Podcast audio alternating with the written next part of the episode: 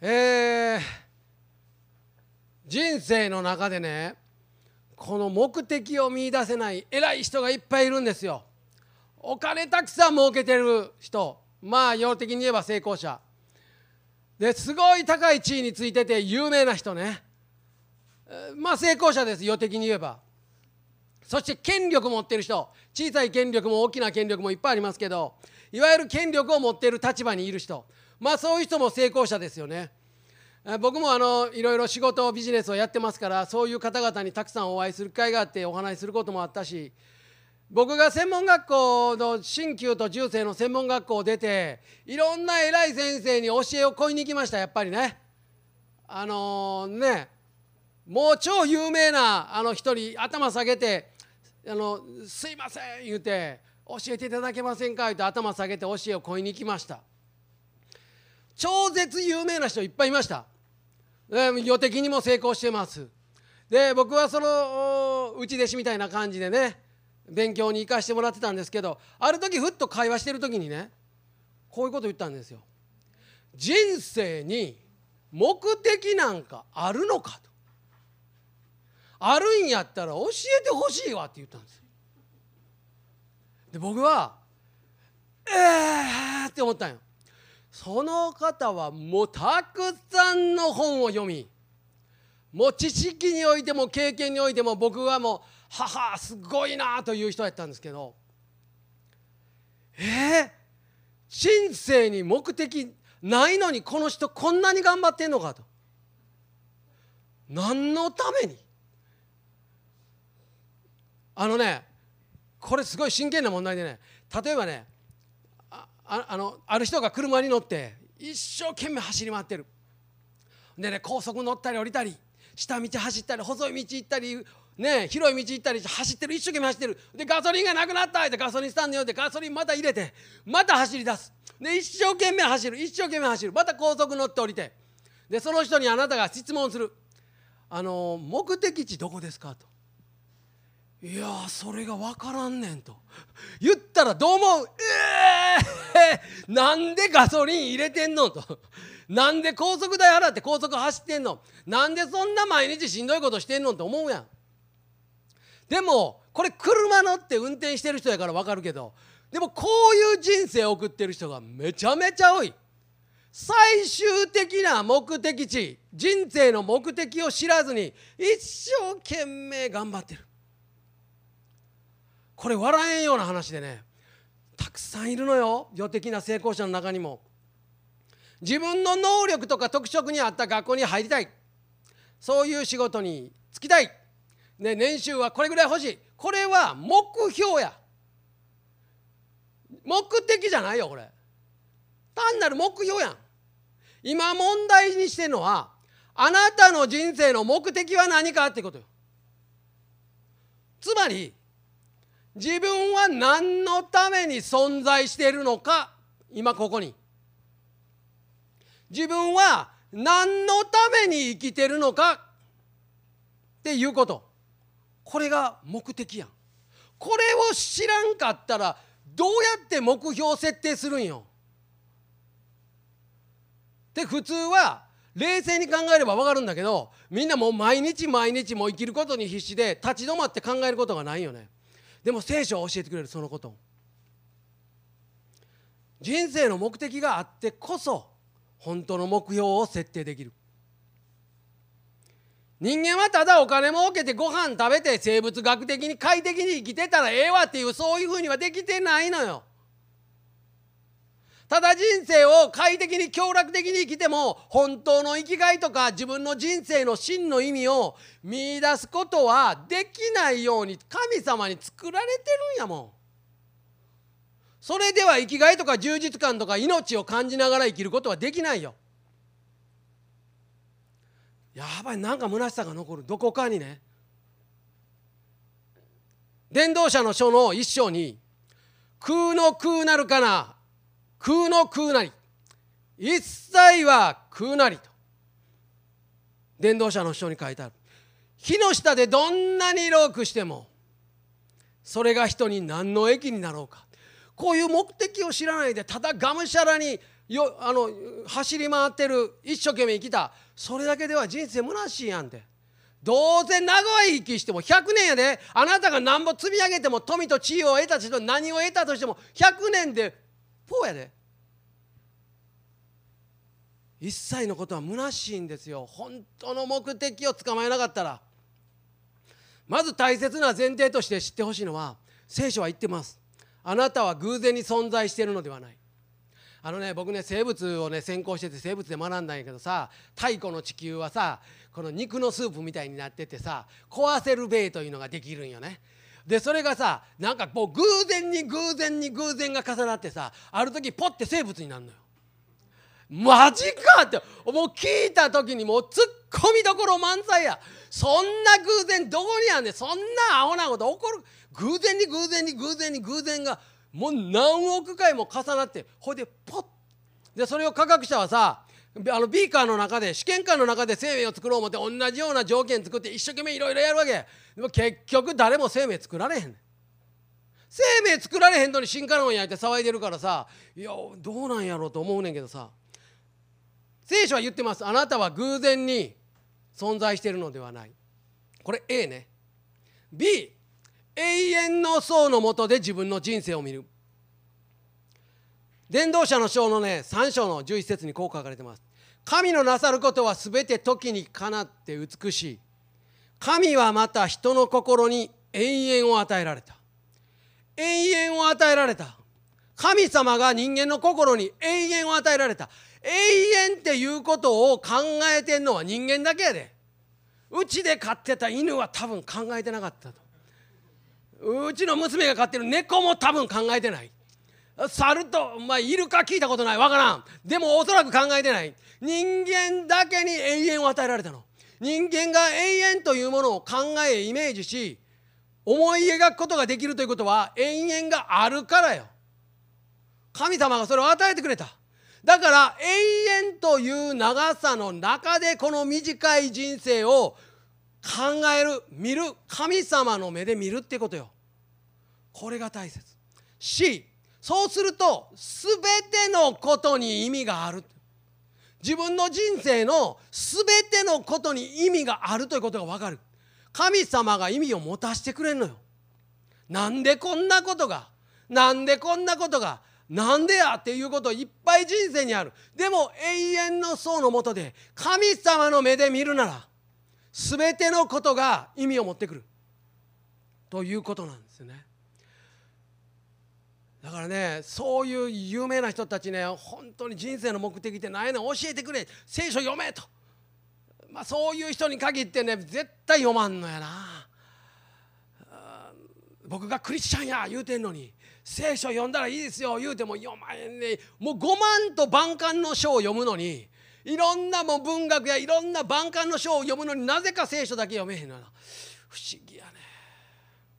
ぜひ読んでほしいと思うね。真剣にね。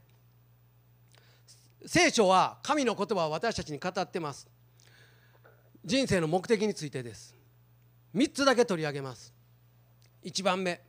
あなたは神の愛による喜びの存在として作られた。あなたは神の愛による喜びの存在として作られた。2番目。あなたはキリストのようになるために作られた。あなたはキリストのようになるために作られた。3番目。あなたは使命を持った存在として作られた。あなたは使命を持った存在として作られた。この3つを取り上げてみました。今日はもちろんこの1番しか行きません。あのまあ2番3番は次僕メッセージする時にまたやると思いますけどこの1番目。あなたは神の愛による喜びの存在として作られた。先ほど読みましたね。ゼパニア書3章17節。主は喜びを持ってあなたのことを楽しみ。その愛によって安らぎを与えられる。主は高らかに歌ってあなたのことを喜ばれる。すごいね。もう僕らここでさ一生懸命高らかに歌ってイエス様のこと主のことを喜んでるでしょ？ところがどっこいまあどっこいでもないか。ところがやね神様の方が先にもう喜んでおられるっていう神様この地球と人間作った時もう喜んだって書いてあるもの。甚だ良かったと書いてある。高らかに歌って私たちのことをあなたのことを神様喜んでおられる。そして目次録の4章11節先ほど読んだところですが「主よ私たちの神よあなたこそ栄光と誉れと力を受けるにふさわしい方。あなたが万物を創造されました。御心のゆえにそれらは存在しまた創造されたのです。御心によって作られた。これあのこの御心のゆえにというところに喜びのゆえにという訳もあります。神様の御心のゆえに。神の喜びのゆえに作られたんですよ。あなたはね。そしてマルコの一章11節です。天から声がした。あなたは私の愛する子。私はあなたを喜ぶ。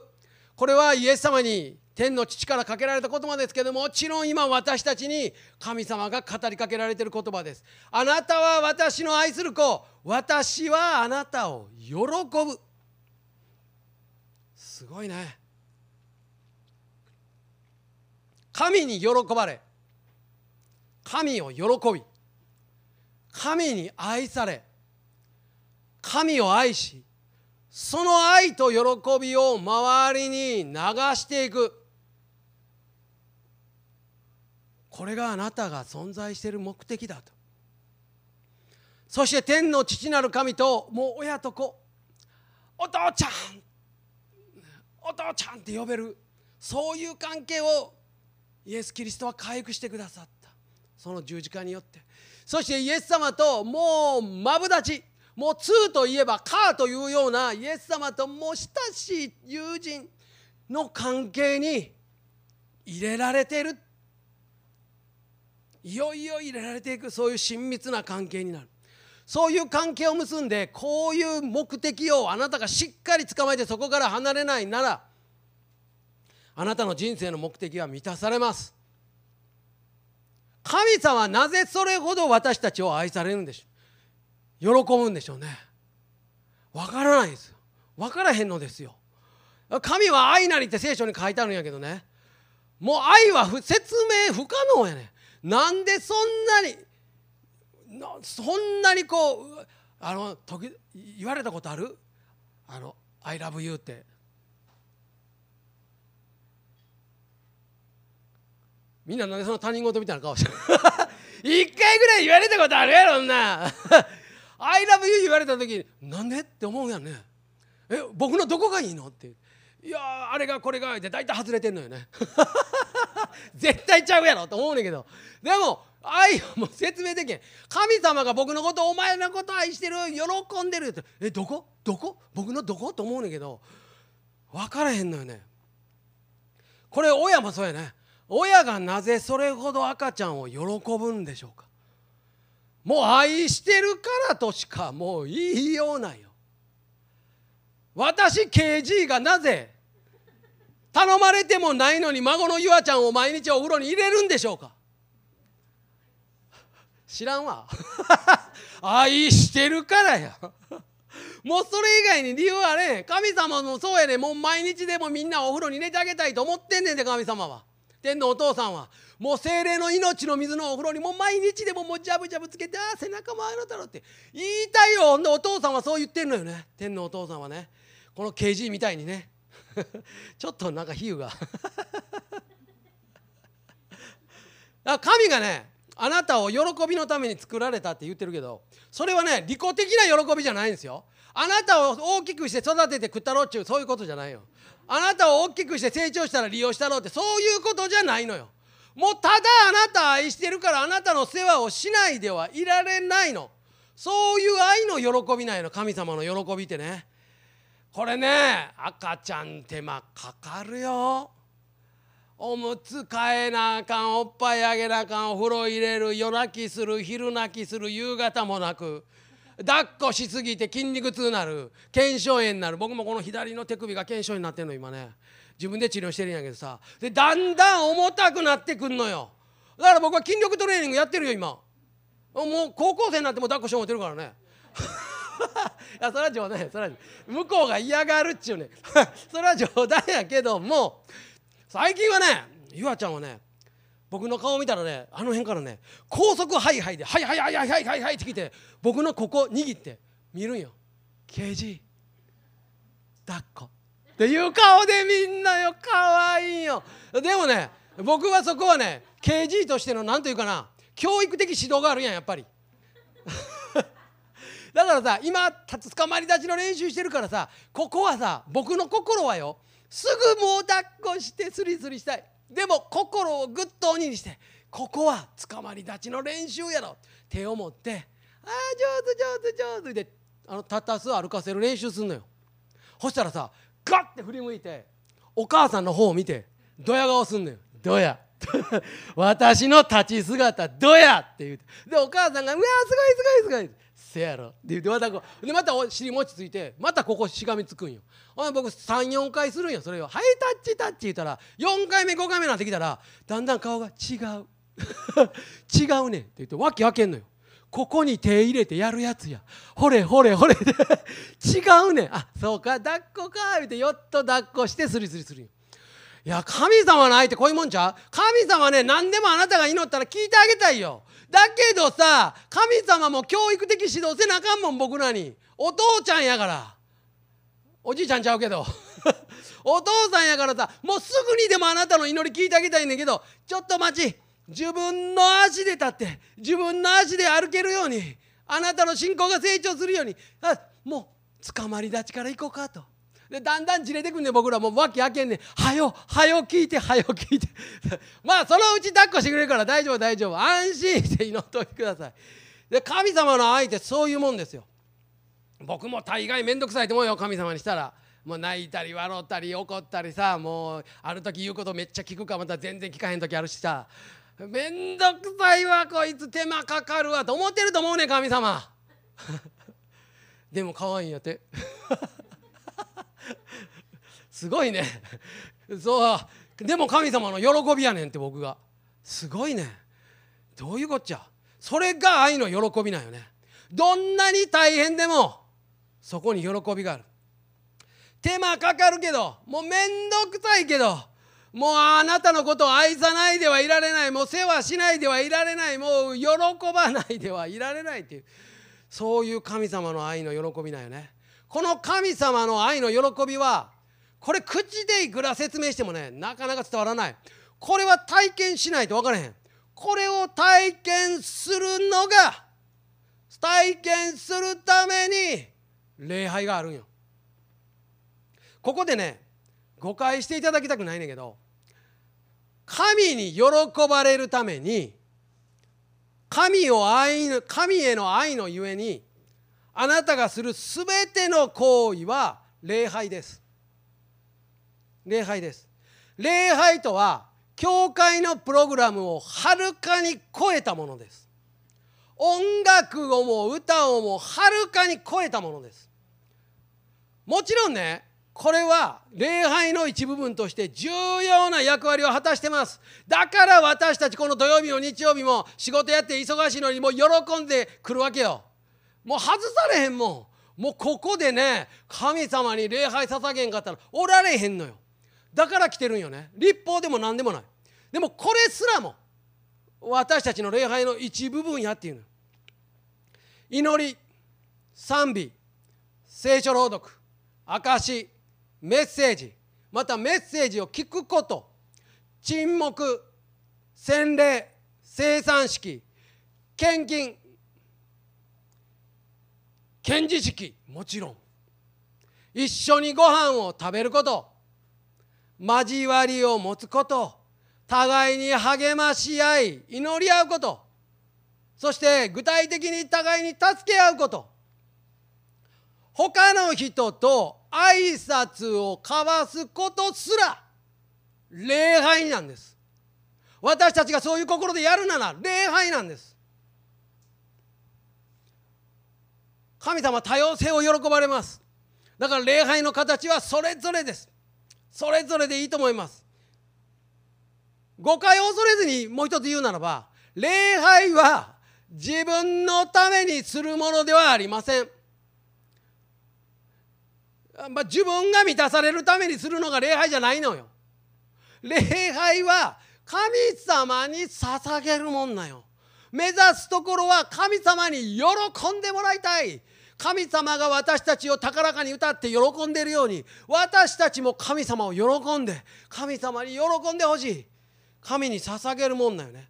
その動機と目的は私たちを愛し創造された作られた目的を持って愛を持って作られた喜びを持って作られた神に栄光と喜び感謝を捧げること自分自身を捧げること。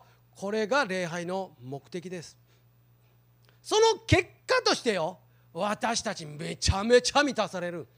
神様の愛と喜びと平安神の中にあるものが私たちの中に流れ込んできて結果として私たちもう癒されたり満たされたり作り変えられたりもう訳が分からんわ訳分からんようになるのは俺だけか。なんか分からんけどすごい変化が自分の中に起こるわけ。もうだから礼拝はやめられへんのよ。そして礼拝は人生の一部分ではなくてあなたの人生そのものです。聖書に出てくる礼拝者と言われてる人たちは仕事場で家庭でまた牢屋で荒野で洞窟でどこ森の中でもどこでも朝目を覚ました瞬間から夜眠る瞬間までまたひどい人に至っては夢の中にまで礼拝してるんです。それが聖書に出てくる礼拝者たちです。だからあらゆる活動私たちがやる日頃日常やるあらゆる活動はあなたが神を賛美し神に栄光と喜びを捧げるためになされる時礼拝となります。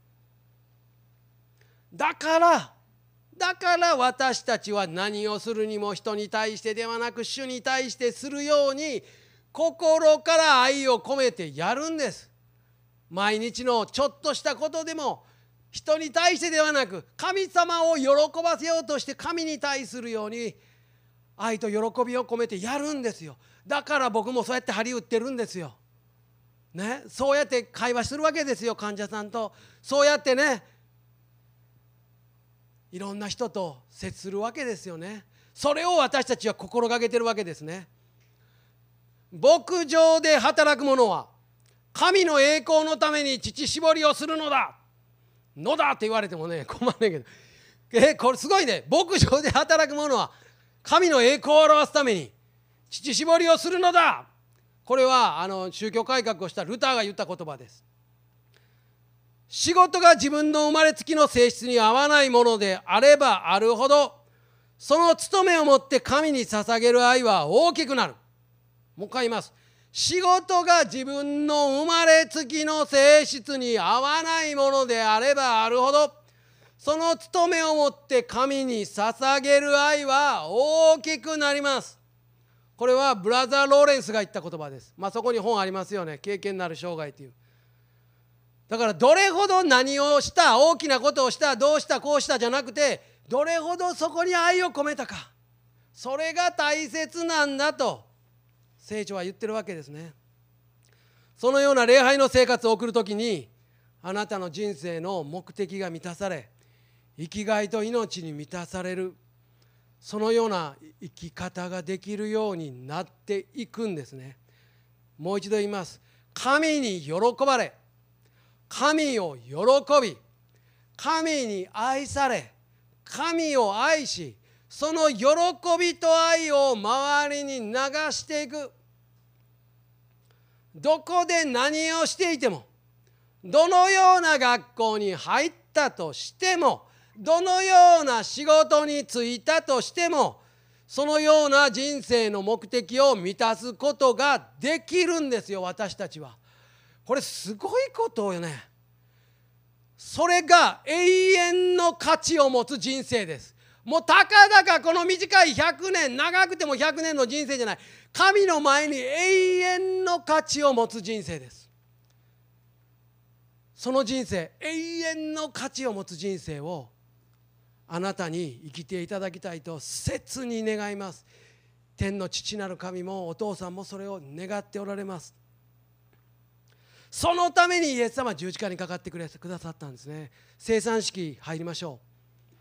そのためにその人生の素晴らしい目的永遠の価値を持つ人生永遠の命永遠の喜び平安それをあなたに与えるためにイエス・キリストは神様と私たちの関係がもう切れてしまってそんなこと考えることすらないのよ。毎日一生懸命一生懸命目標設定してもうすごい死ぬほど働いて勉強してる成功者たちは私たちもそうだけど人生の目的って何やろうと考えることすらない。それほどまでに神様との関係が私たちは切れてしまってるよね。生まれつきだからそれを取り戻すために天のお父ちゃんとあなたのもうこのもう親密な親子の関係を取り戻すためにイエス様との親密なもう「通」といえば「カー」と答えてくださるようなもう親友の関係。自分が悲しんでる時ね友達ってどう？自分が悲しんでたら肩叩いてくれるやん。どうしたんや？振られた時どう？今日は一緒になんぼでも話聞くで。一晩でも話聞くで。振られたら振られたことない人は分からんか。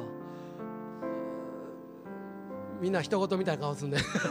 そういう苦しい時にね一緒に時間過ごしてくれるやん親友って。イエス様あなたとそういう関係を取り戻したい。そのために私たちと神様の間を邪魔してる罪自己中心エゴ自分さえよかったらいいもう自分しか見えないそういうものをイエス様が全部自分の身に背負ってくださって身代わりになって十字架で死んでくださった。もう私たちはこのままもう何にも分からへん。もう高速ハイハイしていってお父さんの足にしがみつくしかできへん。でも私たちがこうやって高速ハイハイしたら向こうから走ってきて脇に手入れて抱っこしてくる。そういうお父さんとの関係を私たちは今このままでありのままで回復されることができる。イエス様の十字架の血潮のゆえです。イエス様が十字架で裂かれてくださったからです。今日その愛をね受け取りましょうね。